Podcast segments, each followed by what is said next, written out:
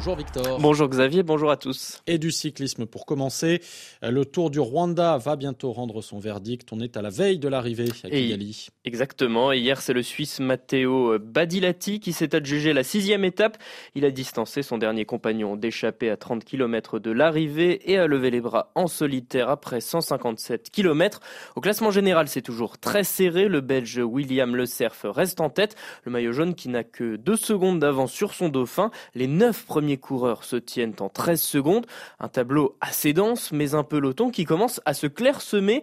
Ils étaient 93 au départ dimanche dernier et ne sont plus que 65. Le niveau semble être monté d'un cran. C'est ce que confirme Félix Sempoma, le directeur sportif de l'équipe du Rwanda. Il vient d'ailleurs de perdre son leader Moïse Mugisha, contraint lui aussi à l'abandon. Chaque année, ça devient la course la plus dure. Quand il y a quatre équipes et cinq équipes dans le peloton qui est très très forte, ça crée la bagarre. Et puis le rythme est très élevé. Mes garçons, ils m'ont dit que cette année, dès les premières étapes jusqu'à présent, c'est très très dur. Là, on apprend, on apprend beaucoup de choses. Et aussi, il y a la performance des garçons qui augmente. Il y a aussi des garçons qui apprennent à s'accrocher quand ils vont dans d'autres compétitions où on ne demande pas beaucoup de force comme ça, ils arrivent à gagner des, des courses. Moi, je préfère que même l'année prochaine, on continue à inviter des équipes très très très fortes. Félix Sempoma au micro de notre envoyé spécial Thomas de Saint-Léger.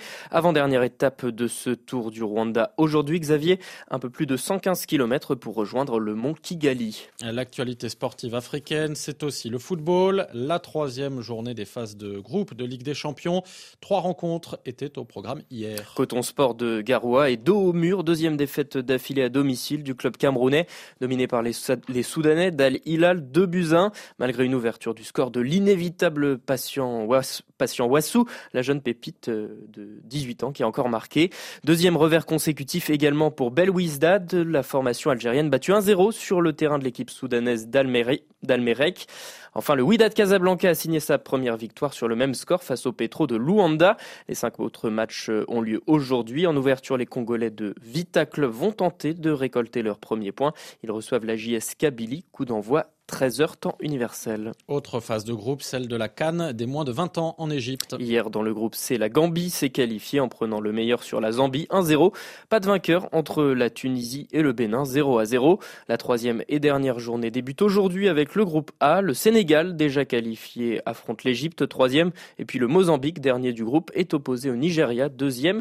Début des deux matchs à 17h temps universel. Enfin, victoire du basket et cet exploit monumental du Soudan du Sud la sélection a décroché son billet pour le Mondial 2023 prévu cet été après sa victoire contre le Sénégal 83 à 75. Rendez-vous compte Xavier, c'était la, la première tentative de qualification pour cette jeune nation née en 2011, donc une tentative qui a fonctionné. Du premier coup, merci Victor Missistrano, c'était le journal des sports.